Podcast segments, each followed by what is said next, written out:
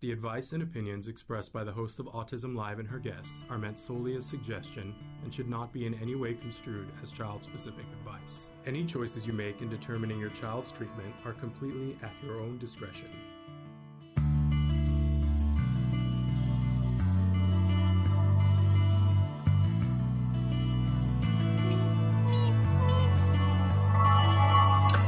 Good morning and welcome to Autism Live. I'm Shannon Penrod. Thrilled to be here with you this morning. I have devastating news. I know we promised you last week that Dr. Jonathan Tarbox would be with us live this morning, and we have to walk that back. Now, whenever we have our wonderful experts that we book to be on the show, it's always with the asterisk that these are amazing people, and sometimes they're called away to be someplace else that is important, right? You, and we just have to acknowledge that. And unfortunately, Dr. Tarbox has been called away this morning. He has promised that he will reschedule, and we have promised that we love him and respect that sometimes there are other places you have to be, right? So, um, we will have him on again. And for those of you who are turning it, tuning in just to see Dr. Tarbox, I know the dis- disappointment is large because he is amazing. But I want to point out that we have tons of videos of Dr. Tarbox on YouTube to hold you over until we have the real deal. And he's worth waiting for the real deal, but there are tons and tons of videos with him. If you're like, oh, I just can't stand it, I really got to have my uh, Dr. Tarbox fixed today. I understand that because you know I am the biggest fan. Uh, but in any case, we have a lot to talk about today, and most especially what you guys have in mind. So uh, please feel free. We are live right now. It is Monday, the 14th of March, 2022 please feel free to be writing in in the chat right now and let us know if, if you have questions about things or um, uh, you know sometimes if it's just a question i might be able to refer you to the exact video where dr tarbox has previously answered that question on the show. That's entirely possible. Uh, parker's here uh, Parker said he watched the Chuck E. Cheese video with Dr. Tarbox in it. He's so well spoken and he sure knows what he's doing. Amen to that, Parker. That is the absolute truth.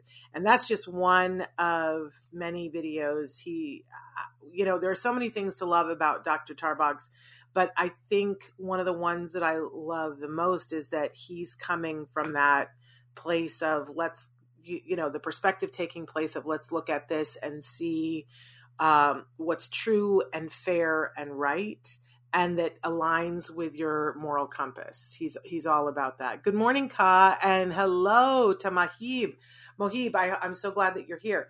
Um, you know, I, I love that doc, Dr. Tarbox, um, you know, he's a big fan of ACT, acceptance commitment therapy, and um, and and being allowing yourself to have your feelings whatever they are that is a really wonderful thing denise laforce rhine and i you missed the part denise where i just said that unfortunately dr tarbox is unable to join us today and has been called away so he will reschedule if you've come just for for Dr. Tarbox, I'm so sorry to disappoint today. Um, he's not able to be with us today.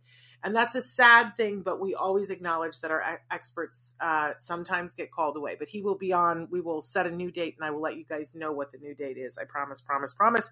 And don't forget, there's the playlist that has all kinds of things. Kyra, so thrilled that you are here this morning. Uh, well, Denise, thank you. Uh, thank you. I appreciate you being here for, for me as well. Uh, Mohib, uh, we're again so happy that you are here and thank you for, for boosting me up today. I, we, we do appreciate that. So, uh, but feel free to be writing in your questions. I, I am still here. Denise, if I had known you were available, I would have asked you to step in this morning. so uh, we should have you on the show. Are you kidding me? That would be a really fun thing. Let's let's make sure that we do that at some point. Um, but there's a lot of news that I want to cover this morning too. But let me let me start with this: that we're live right now. You guys can be writing in. Traven's going to show you uh, all the different ways that you can connect with us, uh, all the different ways that you can be watching us live. Don't forget that we're a podcast too. It is a free download wherever you get your podcasts. We are the number one rated autism podcast, and that is because of you, because you guys have written in. You've liked us, you've shared us, you've reviewed us on iTunes. I, I can't say enough that that's like the highest compliment that you can give a podcast. If you review us on iTunes, it is the number one thing that helps us get to more viewers. Just saying. um, if you wanted to help us out in that way. American Amy, hello. So thrilled to have you again with us this morning. We got a lot that we're going to talk about today and a lot that I'm going to want to hear from you guys, but I also want to know where you're at, what you're doing, what's kicking your can, those kinds of things. Yes, we. Uh, I I always like to give the oh S sharp. Good morning. Um, uh, have you heard of any good references if you think of placing a child in a homeschool for high school? Actually, uh, yes, we've talked about this before on the show. I will tell you that we have many friends that needed to do the homeschool thing for high school, either for part or all of it. And each state has different programs. We had Rachel Bird on recently. She's the mom of Coby Bird, the actor who is featured in Locke and Key and on The Good Doctor and Speechless. Wonderful young man, really good friend of the family. And um, Coby went to uh, high school, homeschool, uh, with a very specific program, and Rachel speaks very lovingly about that. Uh, you can find her on Instagram at uh, Small Kitchen Big Flavor and ask her for recommendations for that, and I will reach out to her as well. Uh, hello, LinkedIn user uh, who says that they're new. Thanks for doing this. We've been doing this for 10 years, so I appreciate your appreciation. We've been here for a hot minute. Liliana, uh, good morning from Community Access Center in Riverside. We're so thrilled that you're here. So keep on writing in, you guys. We love that you're here. We appreciate you guys being here. But sometimes the homeschool thing is a really good option, especially if we have kiddos who have sensory issues if there's been some sort of trauma at high school. Um, you know, there's a million reasons. Uh, you know, some people say, listen, we know we're working on the socialization piece, but there's also education. And if the so- socialization piece is hurting the education, let's go to a one-on-one situation and and learn one-on-one. But here's the important part is that you have to make sure that you're working on the socialization in another arena um, so that that opportunity is given. American Amy says homeschool is an excellent option for all parents, not just those on the spectrum, and that is your humble opinion. I agree, um, American Amy. As someone who used to teach high school, I think there's a lot of things that go on in high school that maybe aren't as productive as we would like to think. You know, there's a lot of craziness. A lot of it is survival um, in some high schools, and I don't think we need to put our kids through that. But then there are other high school experiences where that is not the case. Uh, my son was at a high school and you know he ended up being homeschooled for a, a good portion of it called covid-19 uh, where he was doing online anyway. But he was in a in a small school uh, that was um, very inclusive and there was an opportunity for him to socialize and i felt it was really good for that reason. Uh, parker's got something to say about homeschooling uh, the best homeschool program that I know is one run by the local college's autism program near me, uh, Marshall University Autism Program. And they have a great homeschool program. A friend's son had to use it due to him assaulting staff, and uh, and that the high school wasn't really the right fit for him. He, well, I mean, yes, uh, there's another example of when somebody gets to a point where they are so frustrated in a high school situation that they're having to hit other people. That would be an ideal time to be looking at other programs and, and homeschools and such. American Amy says now for children on the spectrum, they will be better off learning without being bullied I think that we can say that across the board, right? I wish I could have been left alone and could have learned without people picking on me. Amen to that, American Amy. Uh, all of our, all, everyone has the right to go and get an education and not be bullied, and yet it is so common. It is so common. It's un, uh, unbelievable how common it is. Right, breaks my heart. Uh, Kyra says my son is five. Uh, now. He was diagnosed with mild ASD when he was two years old. He was talking numbers, ABC, rhymes, uh, give, take, yes, no, his own name. But suddenly, since the last few months, he doesn't talk um, anything. Can he talk again? Tyra, I um I, I'm going to give the asterisk first that I'm not a doctor, but I'm going to tell you that anytime that there is regression of that sort of nature, I want you to make sure that you take him and have him evaluated by a medical doctor to see what's going on. Um, I don't want to scare you, but there are like there's a long list of things that could be happening, right? But on that list, there are some things that you want to make sure that a medical doctor is looking at this child. Um, because sometimes there are things that happen. As to whether or not he will talk again, I will tell you that we see everything under the sun, right? Sometimes when kids have regression and they were talking and now they're not, eventually they do talk again, and some kids do not. I will tell you that the path that you want to take is first make sure that he's healthy and then you want to be working with everybody that you can. If you are in a place where you can get good quality ABA, you want to start that as soon as possible. I would tell you to look at diet and that there are things that my son had been speaking in full sentences and then he gradually lost all of his language. We took milk and uh, anything that was dairy or milk or had casein in it out, and we took gluten out. And the gluten um, I don't I don't know which one of them it was because we took them out staggered, but uh, he started being able to learn new words and to speak again very slowly. But it, but it wasn't like it just all came back. We needed to work with our ABA team and with speech therapists. It was a lot. But my son talks like endlessly now, and I love every single minute of it. Um, that is not every kiddo's story some do talk and when they do it's with a whole lot of consistent work and support and help. And others do not. And for those it is essential that we teach them functional communication that they have an ipad or something a dynavox that they know sign language something that so that they can communicate their needs. That is a human right. For me that's that's not even an autism issue. That's a human rights issue that everyone needs to be able to communicate in the way that they can um, but everyone can learn functional communication. Uh, we, it just doesn't spring out. Uh, we have Mike Hipple with us, and Mike, I think you you're somebody who like really changed my mind on this because I, I, think there was a period of time when people were like, "Oh, I don't want you to give my child an iPad or a Dynavox or something like that because we're still working on speech." And then all the studies came out that said the best way to get to speech is to start with those things, and that sometimes it will make it will make it happen and make it happen faster.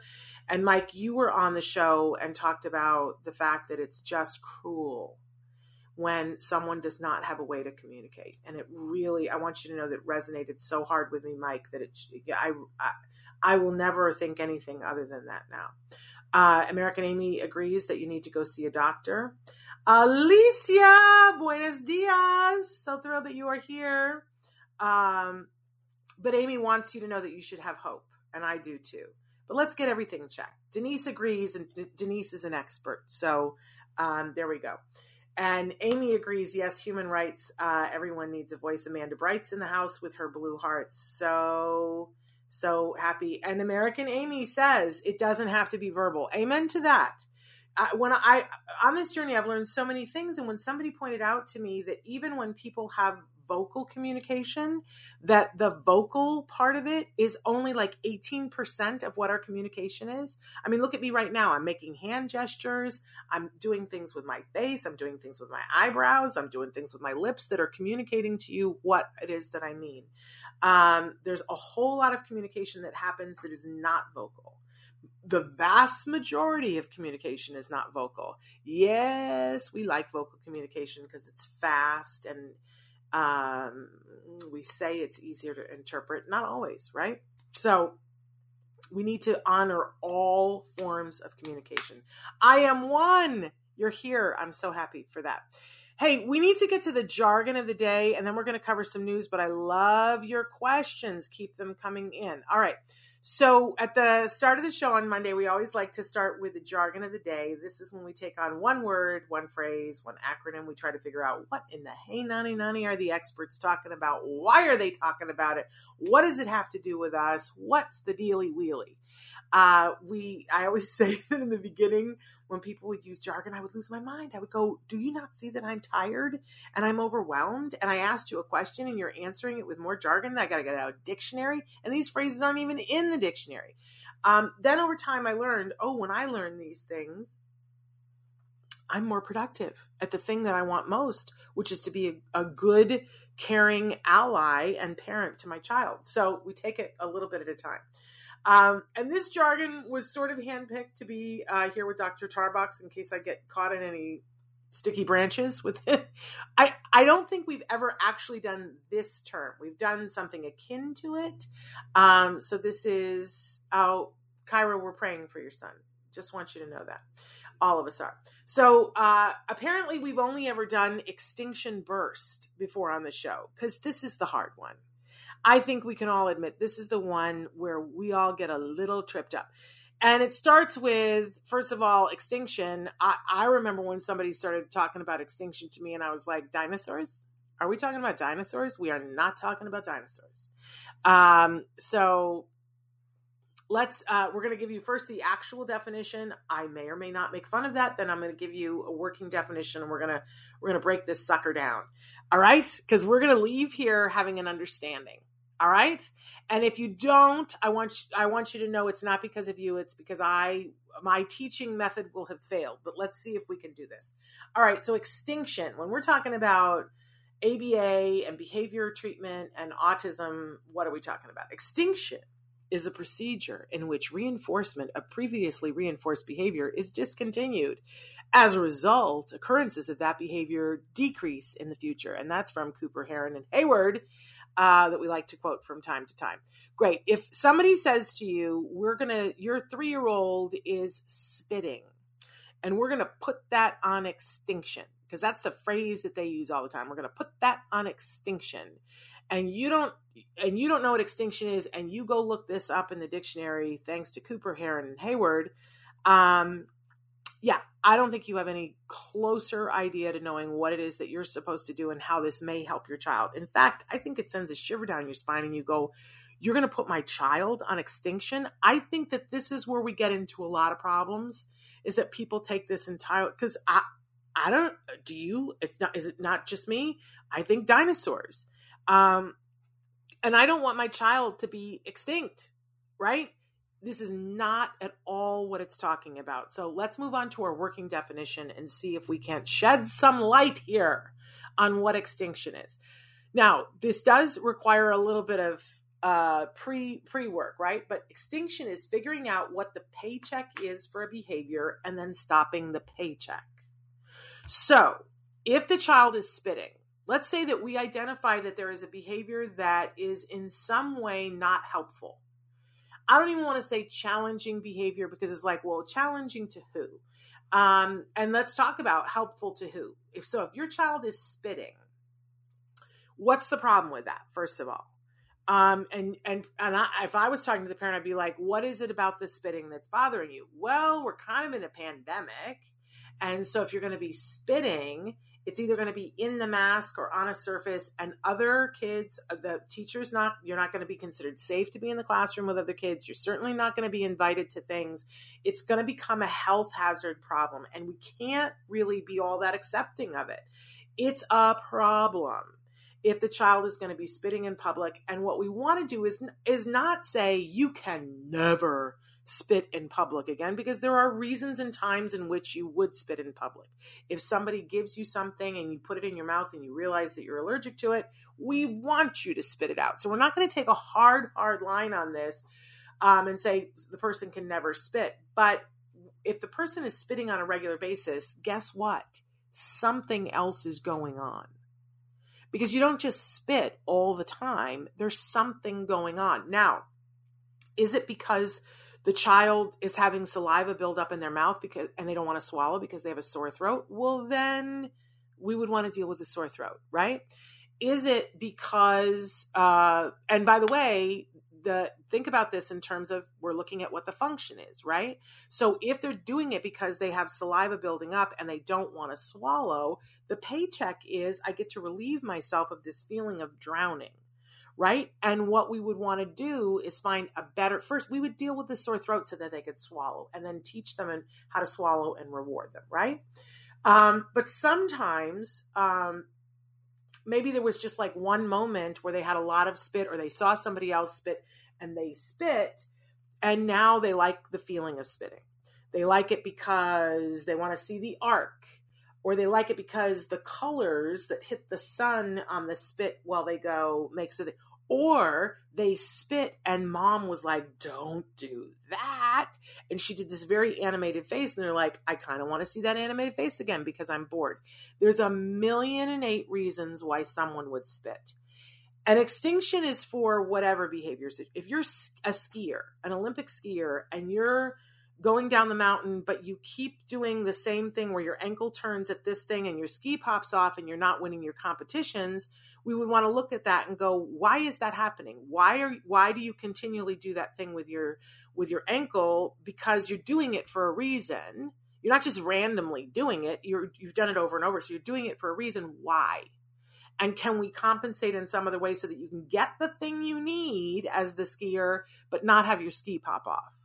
Okay. So this is not just for autism. This is a procedure where you say, this behavior is not serving the purpose that is is useful to this individual what is the paycheck for this and then what we want to do is separate the paycheck from the behavior so if you are doing something because you're getting attention for it then what I'm going to ask you guys, what would we do to cut you off from the paycheck? If the paycheck is is attention and people laughing, how could we potentially make that stop happening?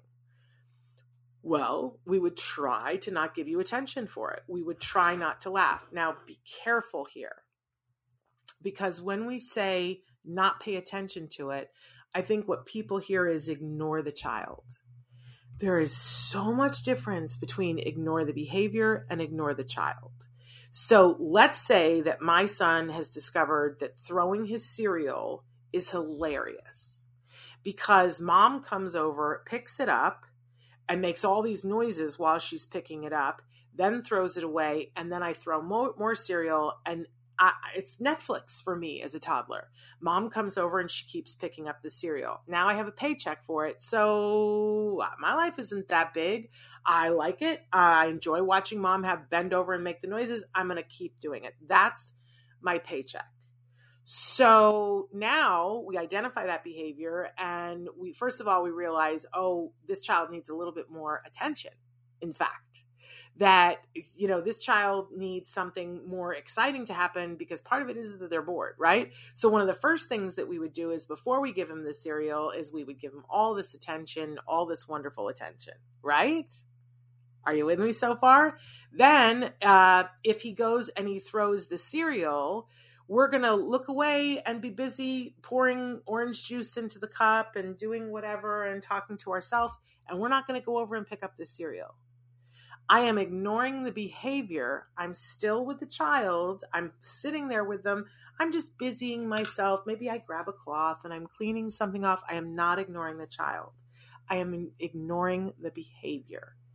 And and you know what will happen? He will pick up the whole cereal bowl and he will throw it because where where did my reaction go? That's the extinction burst. I want the reaction that I was getting when I when I got the cereal, and I'm just busy.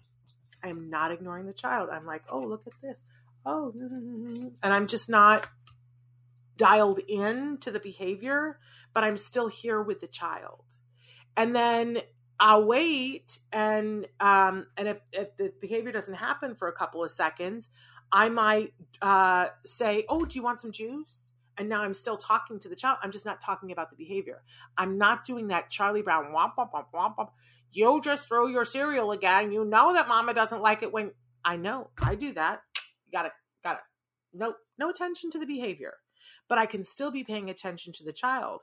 I, I, I want to make sure though that it's at least a few seconds between, you know, uh, and it's really a feel it out kind of thing because he's going to throw the cereal, and I just don't want to connect any attention that I'm giving him to the cereal. But I, but you know that he threw the cereal. He's looking, looking, looking for the behavior. I'm waiting, waiting, waiting. I might count to ten or twenty, and then I go, "Do you want juice?" But I don't say anything about the behavior. Um, and that way the child learns, oh, I don't get the paycheck for that that I used to. I don't get the paycheck. So now I have no reason to do it. Now that's when it's attention. There are many reasons for why we do things, and attention is just one of them. So the key here, because a lot of people go, oh, extinction, that's when I ignore my child. And I go, no, that is not when you ignore your child. Extinction is what was the function of the behavior, and then I give them the opposite. So you did it for attention. I'm busy doing something else. You did it. Um, a lot of times, uh, things will happen because they want to get out of something. I've told the story endless times of my son uh, when he would sit down to do homework, he didn't want to do it. And so he would take his pencil and he would, one time he dropped his pencil. And then he had to get down on the floor to get it. And he realized this works. She busies herself with something else and I got a break. He I, you know, he's on the floor with the pencil and just takes time. He's feeling the carpet, whatever, because he didn't want to do the homework. And my team said, ah, we got to put, so then he started throwing his pencil on the floor deliberately, right? Because it worked and he's smart.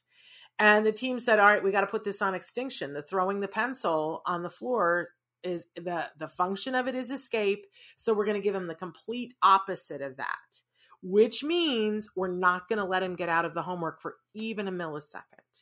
So my team said to me, sharpen up a bunch of pencils, get a big cup of pencils, and put them in a place where he can't get at them. And when he throw, it took two of us, he would throw the pencil, and I I would take a, a, another pencil and have it ready, and the pencil would go right back in his hand, and we would continue like gently prompting his hand writing. And he was like what's happening?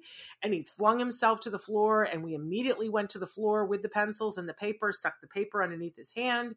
We're still guiding his hand none of it was like you know it, it was kind of almost like a game um, it, it wasn't harsh. Nobody was hurting him, but we just kept the pencil in his hand and his hand moving the whole time. And he quickly learned oh, throwing the pencil on the ground does not get me out of homework. At the same time, we were teaching him when you want a break, say, I need a break. And that then we would set a timer and he would get a 10 minute break. But we also taught him that the more breaks you take, the longer it is before you get to the video games after you're done with your homework. So that he began to realize I, if I want a break, I can take one, but then it's the break makes it further away from the reward. So extinction, I think of it as like cutting off the oxygen from the fire. So the first part before you implement an extinction, you have to know what the function is. And if you don't know what the function is, you really run the risk of, of causing damage. So, this is why I always encourage you to be working with an expert. And and if you don't have an expert that's there, I encourage you to have another set of eyes on it because it's very hard to see what the function of the behavior is when you're in the behavior with your child. Does that make sense? Um, American Amy says, ignore the behavior, not the child. I like it. I like that you like that because that is the just like the whole thing for me. And this is where a lot of parents get tripped up. I don't know who started this meme that extinction means ignore. It doesn't. It only means ignore um, and, and when and we're talking about ignore the behavior not the child when attention was the function my son used to do things because he's a comedian and we'd be sitting there with the therapist and back then the therapists all had ipad or not ipads uh, clipboards it was before the ipads that's how old i am and they you know we'd be there with the therapist and my son would do something that would crack us all up and you would see the clipboards come up so that they could not see he could not see them smiling they didn't leave the room. They didn't ignore him. They just went like this as they, and you would see their shoulders going up and down, and you would know that he had cracked them up. But they didn't allow him to see that because then he would have done the behavior 39 more times. And a lot of times the behavior was not what was in his best interest if we're talking about learning, right? Um, Parker says, uh, like the bedtime tags. Yeah, that's a way of putting getting out of bed a million times uh, on extinction. Uh, we don't ever, first of all, let's just make sure that we're we're dealing with this in a because if if Jonathan Tarbox were here, he would be saying, let's make sure, first of all, we put it through the filter. Is this really a behavior that we need to change? First, first um, because you being uncomfortable with the behavior is not just a reason to to put a behavior on extinction right we really have to stop and say for this individual is this causing problems that are you know in other areas and if a child is getting out of bed a million times in a night they're not they're not going to be as productive the next day because they're tired. And we do have to think about um, our needs a little bit that you know we need to get to a place where they have the autonomy to put themselves to bed and to sleep and for it to not be traumatic for them yes but we also for the good of the family we need to get rest too. Said the woman who came close to crashing her car because her child wouldn't sleep at night. Yeah? Can i get an amen? Yeah.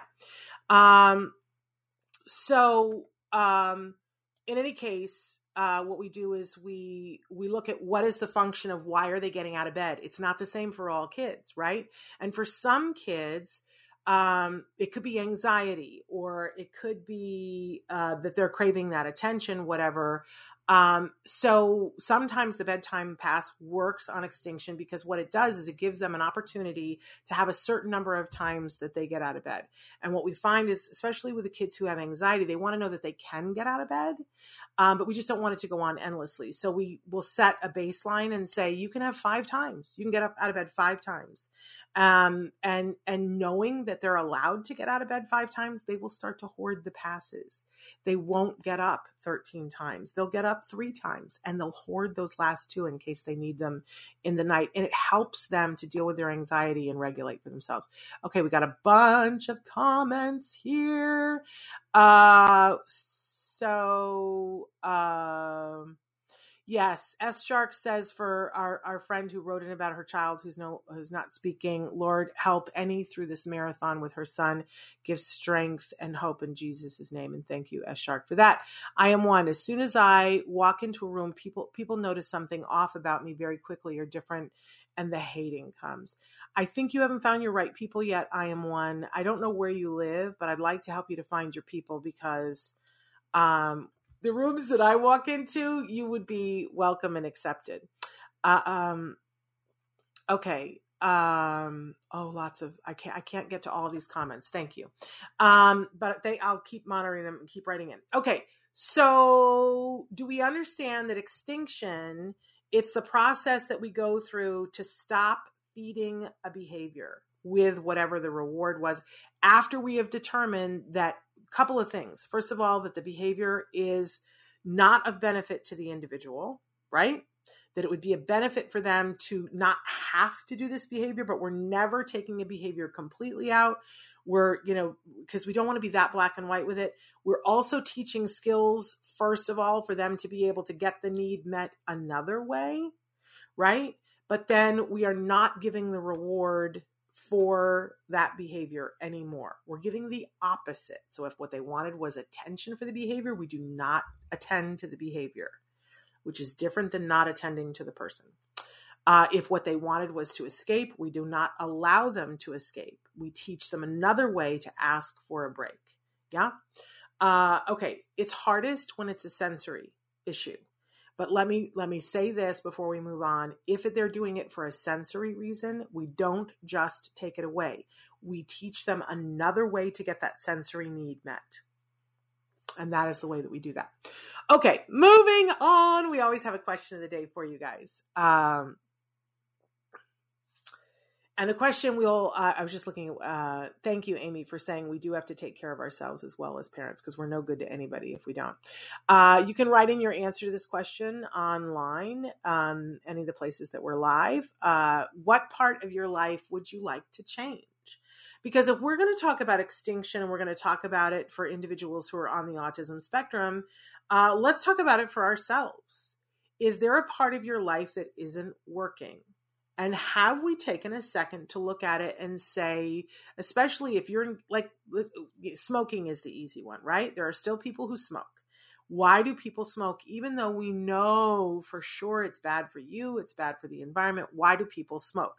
Well, they smoke because there's a paycheck in it and and the paycheck is different for everyone. I used to be a smoker many many many many years ago and i was a chain smoker because i was nervous and it it gave me something to do. I'm awkward with my hands. Have you noticed? Um, it gave me something to do with my hands while i was talking. If you talk to friends from college they have this impersonation that they do of me where i would push up my sleeves and i would have my cigarette and it was i would be you know gesturing like mad with my cigarette and it was part of my identity um, and I will also tell you that I don't think I actively knew how to take a deep breath. And when you smoke, you take a deep breath. And so there were those two paychecks. And it wasn't until I didn't think of it this way at the time, but it wasn't until I could solve those other two things that I was successful at stopping smoking a million and eight years ago. Um, so if you if there's some part of yourself or your life that you would like to change, it's interesting to look at it and go okay well what is what is the behavior that i'm doing what are the circumstances that I'm doing it in, and what's my paycheck for doing it? And then, is there a different way for me to get that paycheck? How can I get that paycheck in a different way? Um, and when you start thinking like that, it's very interesting. I, I know we've talked about this before. Many of you, uh, we've we talked about um, Noom, the the new weight loss app. Uh, Noom is all ABA, and this is exactly what it's about. It says to you, you, it says the behavior is that you are not eating in the amounts and the times that would be uh, beneficial for you. So let's take a look at why. And it's not the same for everybody people eat for different reasons and noom helps you to identify what are your triggers what what causes you to eat more than you should or eat at a different time that you should and then it helps you to deal with those things in a way that gets your needs met in a different way it's all aba and it's putting that behavior on extinction um I am one says I would uh, I would change never having autism. I am sorry that you feel that way. And I want to introduce you to a bunch of people who feel completely different about that. Uh, that you, I love, I love your name. I am one. I am one. That is exactly what you are. You are one. You are perfect. If people don't get you, those aren't your people. Um, but you're lovely. Uh, and we just need to meet, have you meet more people who get you. That's all. That's all. Uh, Parker says that he'd love to be more independent. Uh, I'd love to be able to drive a car, for example. And, uh, you know, Parker, I don't know what your circumstances are. And Parker says that they, uh, for one, love having autism. And that's where we want to get you, I am one, to the place where you accept you and all your wonderful gloriousness, and that what other people think is sometimes hurtful and harmful but it, it isn't it isn't what makes you you. No one no one can take away from you who you are unless we let them and sometimes we all do but let's let's shore you up so that you don't have to. But parker there are lots of uh, ways to learn how to drive and more uh, than ever for people that are on the spectrum because they're using a lot of vr technology. So if you really want it um, it's possible that it's out there for you. I can't know your full circumstances, but um, there was one there, uh, guest that we've had on the show many years ago, Liz Becker. She wrote the book The World Matt, her son Matt, who is on the spectrum with significant challenges. And when we first met Liz Becker, her son wanted to live independently and everyone everyone told her that that was not going to be a possibility that he had too many challenges he needed too much support. She took an entire decade and said well let's chart it out. What does he need to know? What does he need to be able to do? What would it take for him to be comfortable for me to be comfortable for him to be safe? And they systematically started working on those things. It took a decade 10 years. It took 10 years. He lives independently now he uh, it's independent with an asterisk that he has a pull line so that if he needs help, he can pull it and they know to come and help him immediately. But he lives independently now. So when you want something, let's I'm all about let's figure out the way to do it. And if you start by looking at it and going, what's what is the thing I want? What's in the way? Uh, how can we change that? Then all things are possible. I believe that. All right, moving on. We always have a topic of the week and uh, we didn't expect to have as much time to talk about it today. Um, but we we uh, and we do have news stories that we have to cover here in just a second. But this is a very important topic for me: the difference between teaching versus changing. And um, I want everybody to know that when I'm talking about ABA, I'm talking about teaching. That's what I'm talking about. That ABA is considered the world's most efficient, most effective teaching tool, teaching method. Um, and that's what I'm talking about. There are a lot of people that that uh, I think have taken ABA and misunderstood the finer points of it. excuse me, and that makes me sad and angry. And I'm a, I'm a part of a excuse me group of people working on that so that both the people inside and outside of ABA understand what the principles of ABA, uh, ABA are. And I know I talk about this way too much, but it's important to me because um, of this teaching versus changing. When when we talk about you know, I, I was just saying to I am one, you're perfect and you're wonderful and uh, you're absolutely fabulous. But like all human beings on this planet, we all have things that we can work on. We all have things that we want. We all have things that we desire to be able to do that we don't currently know how to do. That's just a baseline for everybody. But then we start looking at what our individual challenges are. My, I'm, I'm was raised by a mom who was born with both of her feet backwards. She was clubfoot on both feet. They had, as a baby, they broke both of her legs and turned her feet around, and she was in um, like full leg um, what I'm trying uh braces. Braces is the word I want. Her entire time growing up, she learned how to walk in braces. My mother never ever ever in her life was able to run, and that was one of the things that she most wanted to do. On her deathbed, she said, "I'm going to go be with your dad and I'm going to run and I'm going to dance." And I was like, "I cannot I cannot stop you from doing that. Please, you know, do that with joy." Uh, but but for me growing up with a person who faced those physical challenges i was always taught that um, you are who you are and you're perfect the way you are but we're all striving. And everybody's challenges are different and that it's important to take that into consideration. When if something is easy for you hallelujah amen um, that's a pretty fabulous thing. It doesn't mean that it's easy for everybody else. Doesn't mean that they can't do it though but if it takes you one, tr- like look at Wordle, we're all playing Wordle right now, right? And you get six tries. And, you know, some people get it in the first one and the second one. Some people get it at six. Some people are struggling to get it at six, right? And different days, different, different words, different challenges, right?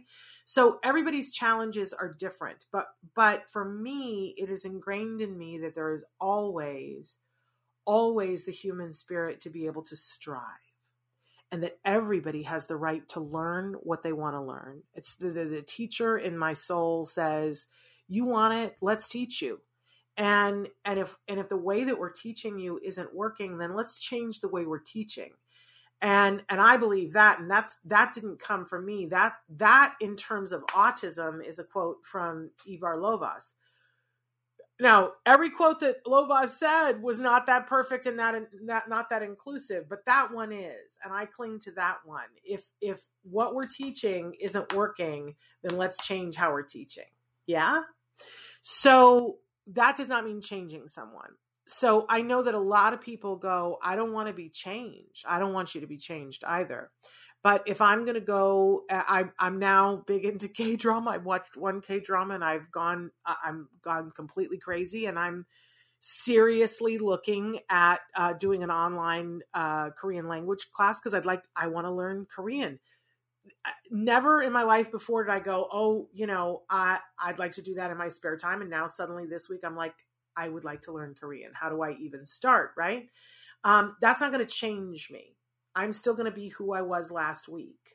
Learning Korean is not going to make me any less who I was last week. It's actually going to make me more because I'm going to have one more skill or part of a skill because let's not say that I'm totally going to learn it. Uh, the word game I mentioned was Wordle. If you haven't played Wordle, Google Wordle New York Times. It's all the craze right now. We're all doing it. Um, and I am one says, I just want to live my best life before I die seriously. Yes. That's what we're talking about. So I am one. I don't want to change a hair on your head. I don't want to change anything about you.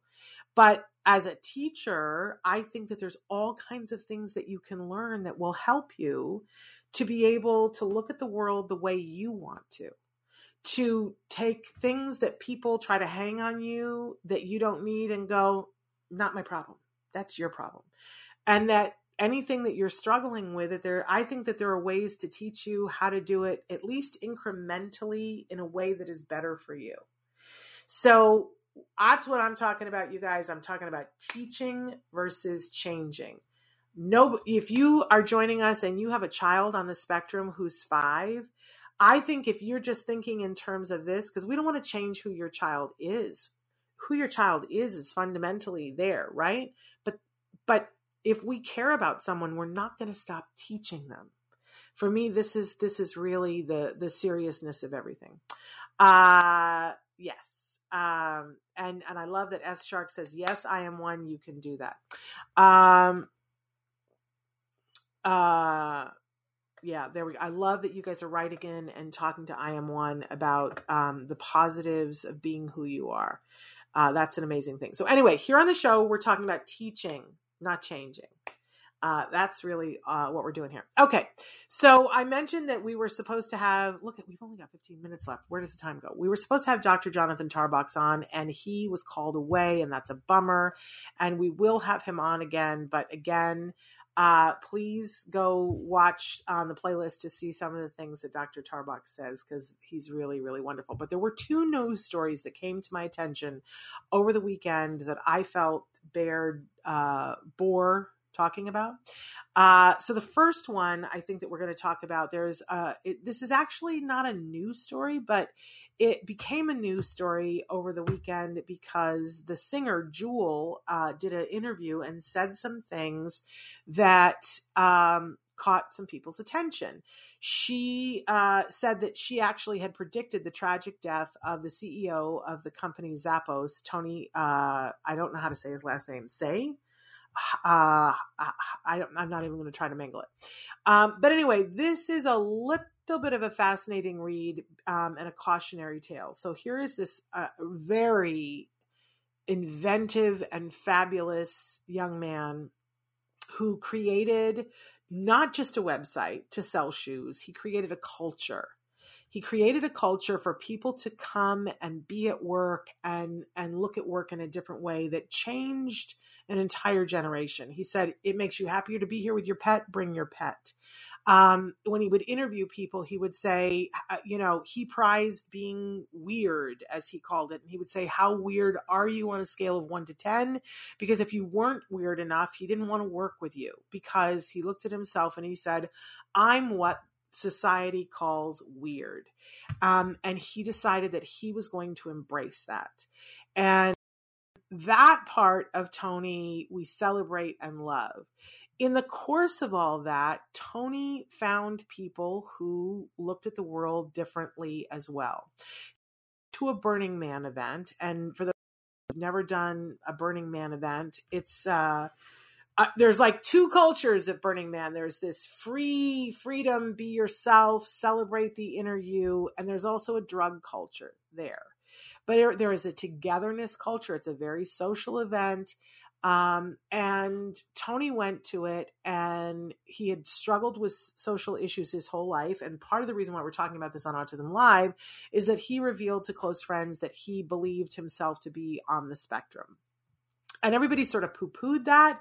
And he never really got, to our knowledge, he never got an actual diagnosis. But from what we know from the things that Tony has told people, he felt that he didn't fit in and that he was different and that he was odd and that he didn't know how to connect socially. Then he goes to Burning Man as a young man who is doing quite well and making money and he apparently you know participated in some of the allegedly participated in some of the drug use and he discovered his people and unfortunately, he paired those th- two things together. He was like, I have found my people and I found socialization, and um, he found drug use with that.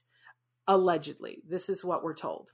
Um, I I find this so sad because I know many people who go to Burning Man and who do not partake in substances and and are still able to enjoy the socialization it is not a prerequisite to have to do the drugs so i'm sorry that for tony it appears in his mind he was like ah this togetherness that i've sought my entire life it's here with drugs. He built an entire culture he took part of las vegas and created like a burning man compound for people to live with him and and live in this very special way. Now unfortunately you know we all say oh i wish i had endless money and i wish that my kid had endless money but unfortunately with money comes other things too and i fear that many of the people that tony surrounded himself did not have his best interest at heart but were kind of there for the money from what it sounds like.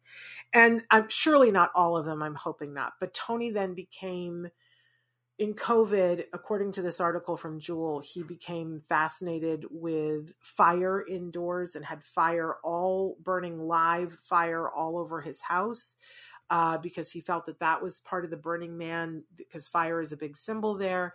But he had it indoors, and she came and visited and expressed caution.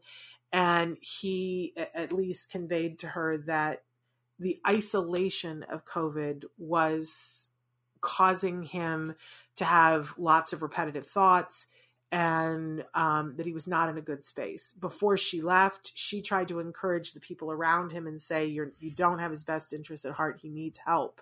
This has crossed over into a place where he is no longer mentally healthy, um, which is easy enough to do, right? Um, and unfortunately, within a couple of months after she left and said, she said to all of them, if you, if you don't, she tried to convince him to leave with her. You can't make people do things that they don't want to do. And he had people around him to insulate him from what she was saying he needed from help.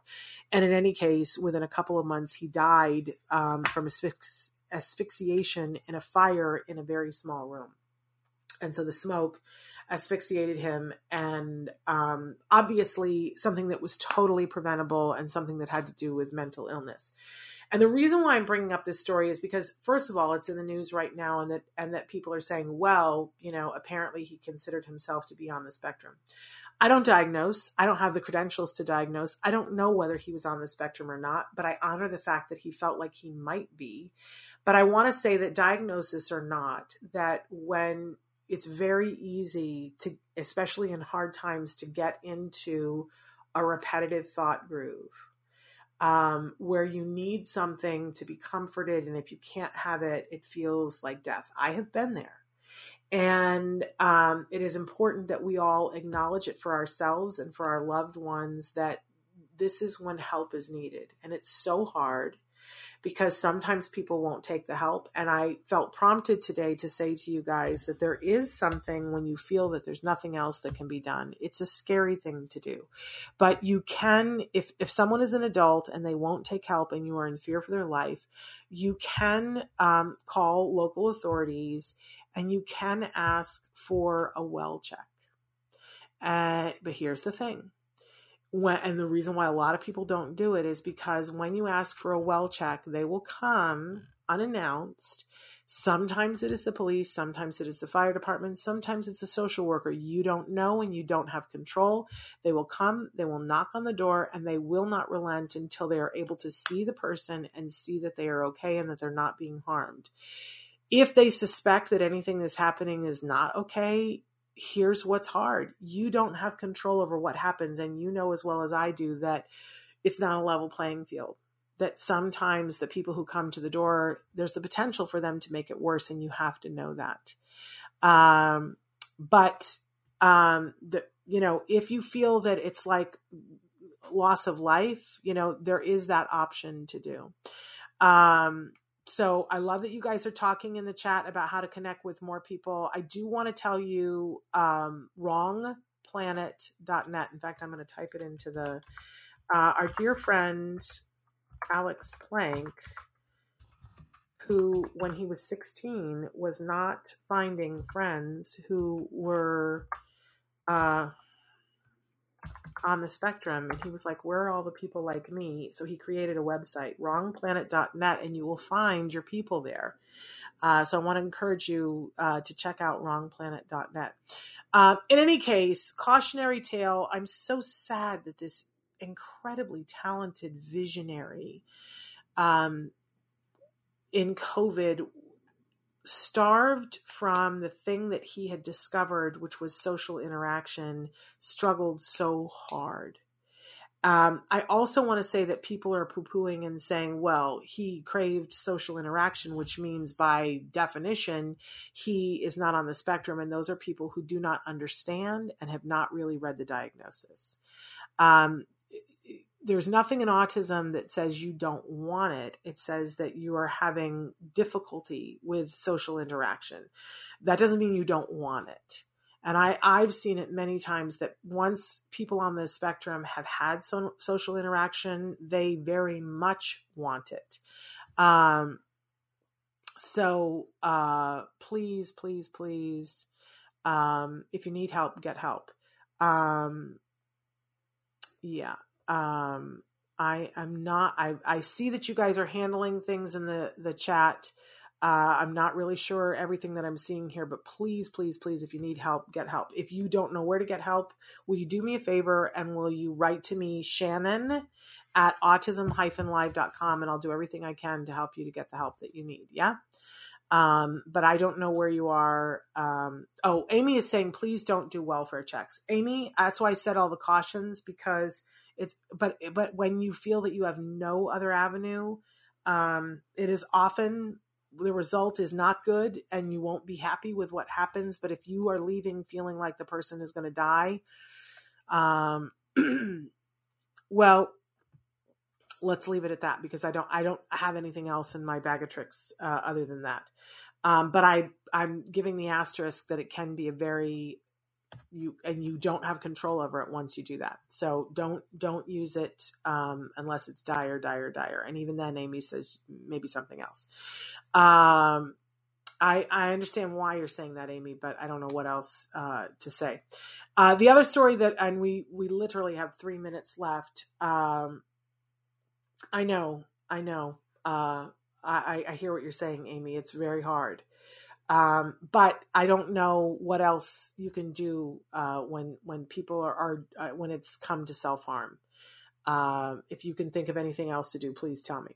Okay, our last story is another one that's not going to leave a good taste in your mouth, but we have a story of a high school principal, uh, excuse me, vice principal, assistant principal, um, and I don't know that it's high school. It might be all grades. Um, uh, he was on call because a teacher was supposed to read a book on Skype to the second graders. They were learning online, and they were someone was supposed to read a book to the second graders. That person last minute was not available to do it and asked for help for someone to read something and he went to his bookshelf for his kids' stories, storybooks, and pulled down a book that's called I Need a New Butt.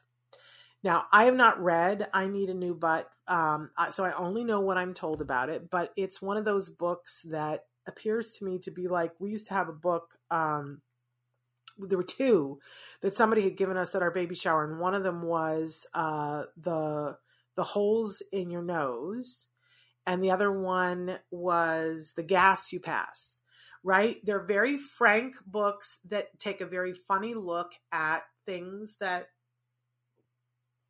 are bodily functions.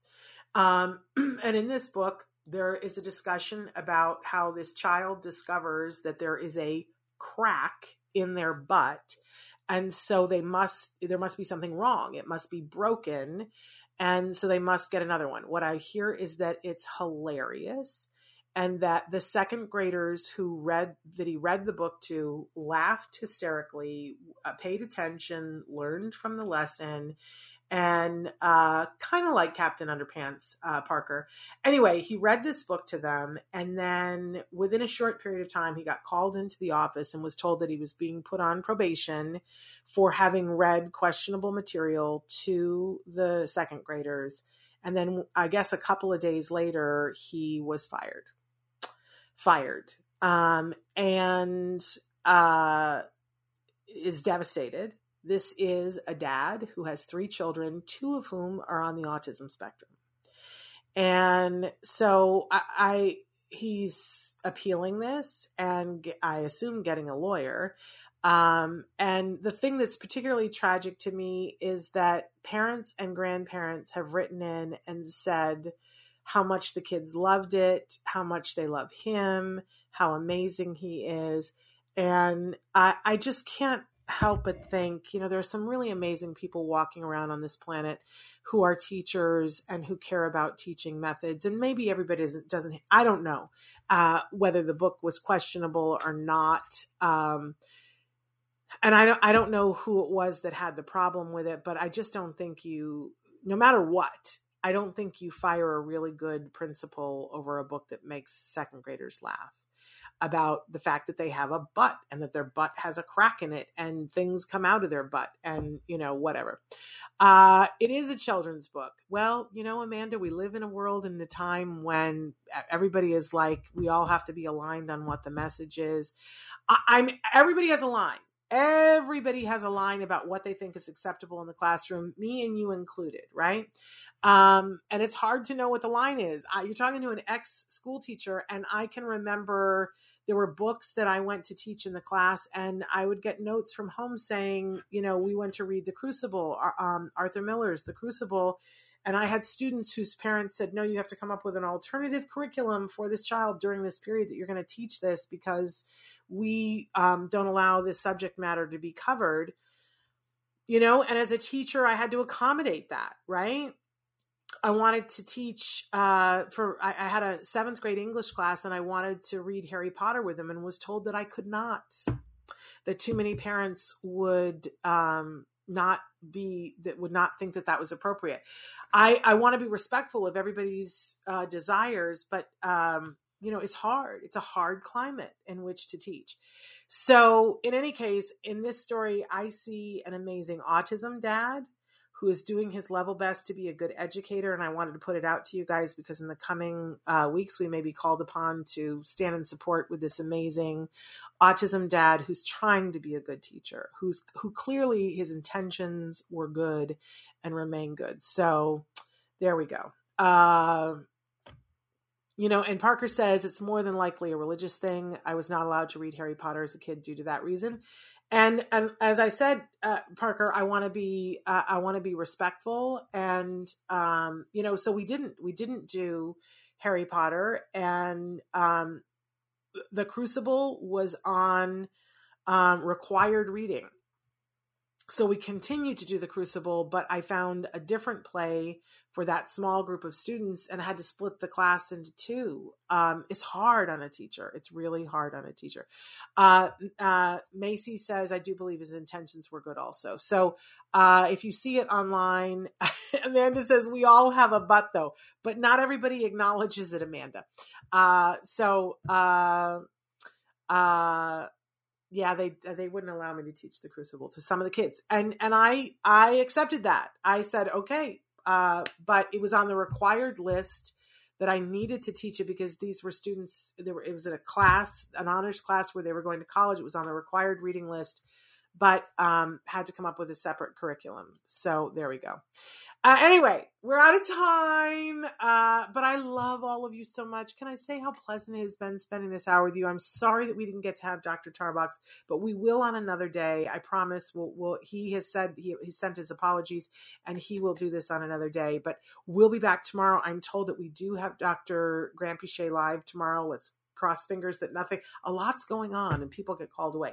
But supposedly we have Dr. Granpeesheh tomorrow and I've missed her. I don't know about you. So I look forward to that. And then um, on Wednesday, we have Kristen Jacobson, who's going to be with us, an amazing parent who's all a part of that uh, September 24th project.